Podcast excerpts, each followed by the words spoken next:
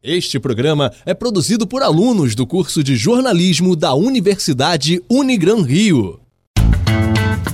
Está no ar, Toque Rápido. Apresentação: Nicolas Franco. Boa tarde, está no ar o Toque Rápido, a sua mesa redonda da Rádio Serra Verde 98,7 FM, em parceria com a Unigran Rio. E para me ajudar com o programa de hoje, estou aqui com um time de comentaristas. Paulo Rogério, Ricardo Souza, Henrique Gomes e Matheus Neto. Boa tarde, galera. E vamos começar falando do Flamengo, que amanhã vai enfrentar o Fortaleza às 4 da tarde no Maracanã.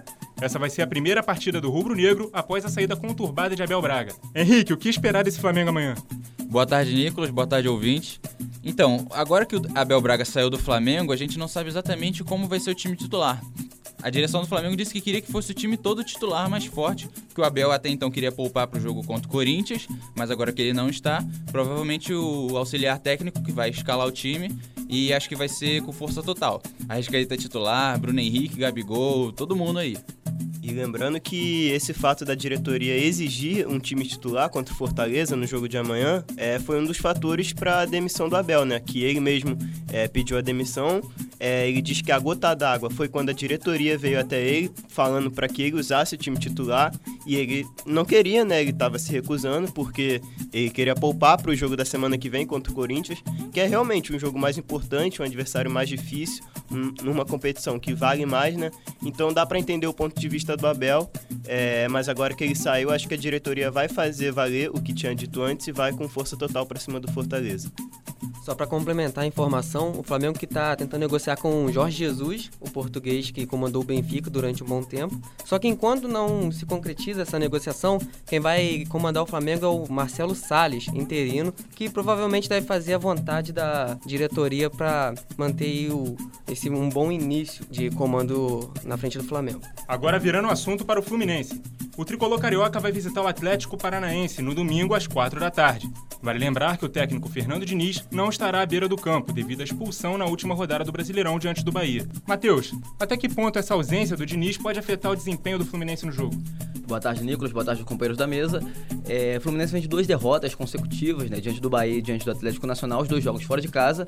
E agora, no próximo final de semana, mais uma vez, enfrenta um time forte também fora de casa. Na Arena da Baixada Atlético Paranaense, é um time muito bom e, taticamente, o Fluminense vai perder com a ausência do Fernando Diniz, porque realmente é um cara que pode fazer o diferencial mesmo do lado de fora, sendo o treinador, ele pode mudar um esquema tático e pode, de repente, até vir a complicar o jogo do Furacão em casa.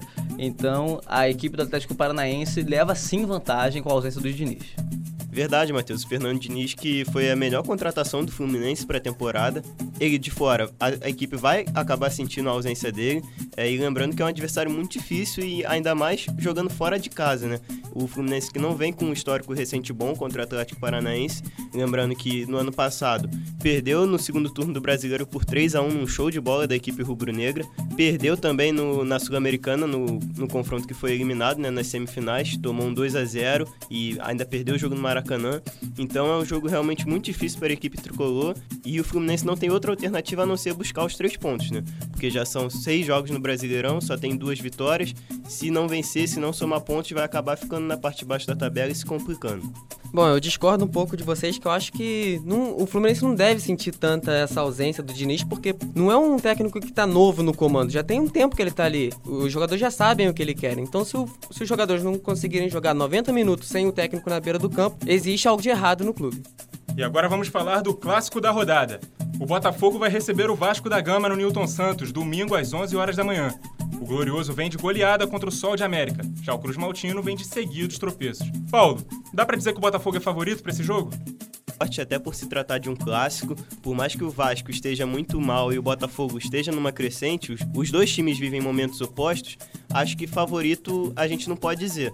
O que a gente pode falar é que a fase do Botafogo é realmente bem melhor, como você bem disse, veio de uma goleada sobre o Sol de América, bem convincente, e o Vasco vem de tropeço atrás de tropeços, né? Ele pode aproveitar que num clássico as chances no campo podem ser que se igualem e aí sim buscar algum ponto contra o Botafogo. A gente também pode ressaltar que o elenco do Botafogo, se a gente analisar um por um, é um elenco melhor que o do Vasco, mas na prática eu acredito que as coisas vão se igualar e vamos ter um grande clássico no domingo. Concordo com o Paulo, realmente é um jogo muito interessante, bom para as duas equipes, né? A equipe do Botafogo vem muito melhor do que a equipe do Vasco na temporada. Dificilmente no Brasil não tem uma equipe melhor do que a equipe do Vasco na temporada, essa é a realidade. Porém, é, o Vasco da Gama tenta se reabilitar e esse é um jogo que pode fazer o diferencial na temporada, porque a equipe do Vasco da Gama, ela precisa de repente ganhando um clássico, dar uma abafa na crise e aí consequentemente uma sequência de vitórias, com certeza a equipe do Vasco da Gama pode galgar novos ares. E Ricardo, qual deve ser a postura de Vanderlei Luxemburgo para encarar o primeiro clássico pelo Vasco? Bom, tendo em vista que o Botafogo é um time que gosta de, de ter a bola, gosta de valorizar a posse de bola, o Vanderlei deve postar o time para tentar pressionar logo o Botafogo na saída de bola, para não deixar que eles cheguem na área vascaína com chances de fazer o cruzamento ou até uma jogada enfiada. Então tem que manter a marcação em cima, tem que pressionar o tempo inteiro com intensidade para que consiga concluir melhor a, o objetivo de jogo. Porém, algo que chama atenção no Vasco da Gama é o seu presidente, né? Que ele falou ultimamente que vai buscar uma boa contratação para suprir a ausência do Max Lopes. Só que isso foi algo que gerou uma intriga entre os jogadores dentro do, do time, porque é, tem salários atrasados, são três meses de salário atrasados que tem dentro do Vasco. E essa pronúncia do, do presidente em dizer que vai buscar algum nome bom, que vai gastar dinheiro com contratações, deixa os jogadores um pouco insatisfeitos.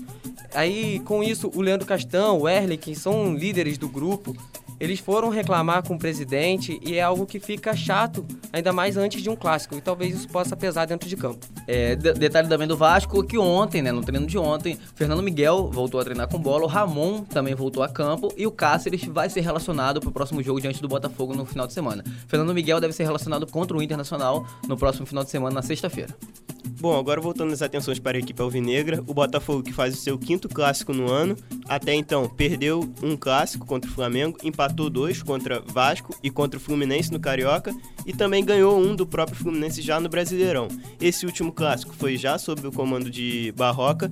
O Botafogo, por mais que tenha saído com a vitória, teve um desempenho muito aquém do que pode oferecer, foi muito abaixo, é, então o Barroca tem que melhorar. O time não pode jogar como foi contra o Fluminense, que por mais que tenha vindo 1 a 0 deixou a desejar. Correu riscos desnecessários, o Fluminense poderia até ter vencido a partida, então esses erros ele tem que corrigir para o jogo contra o Vasco de amanhã. Bom, Paulo, mas isso são até erros que dá para consertar, né? O Barroca é inteligente para isso. E sobre até a primeira pergunta que o Nicolas fez sobre se tem favoritismo ou não, eu acho que o Botafogo tem sim favoritismo nesse jogo. Embora eu sou, seja uma pessoa que não gosta de apontar favoritismo em, em, clássico, eu vejo o Botafogo melhor preparado. Até porque o Vasco se encontra numa péssima situação. É inadmissível um clube da grandeza do Vasco se encontrar né, na última posição do Campeonato Brasileiro. Já caiu três vezes e essa pode ser a quarta vez se mantiver nessa situação. Então é ridículo, pífia e patética essa situação que o Vasco se encontra. E a diretoria também, pelo amor de Deus, essa diretoria não servia para comandar nenhum time amador, nem o, o Fúria do Cantão lá de Xerém. E por hoje é isso, pessoal. Chegamos ao fim do Toque Rápido, sua mesa redonda da Rádio Serra Verde 98,7 FM, em parceria com a Unigran Rio. Muito obrigado a você que nos acompanhou e até a próxima.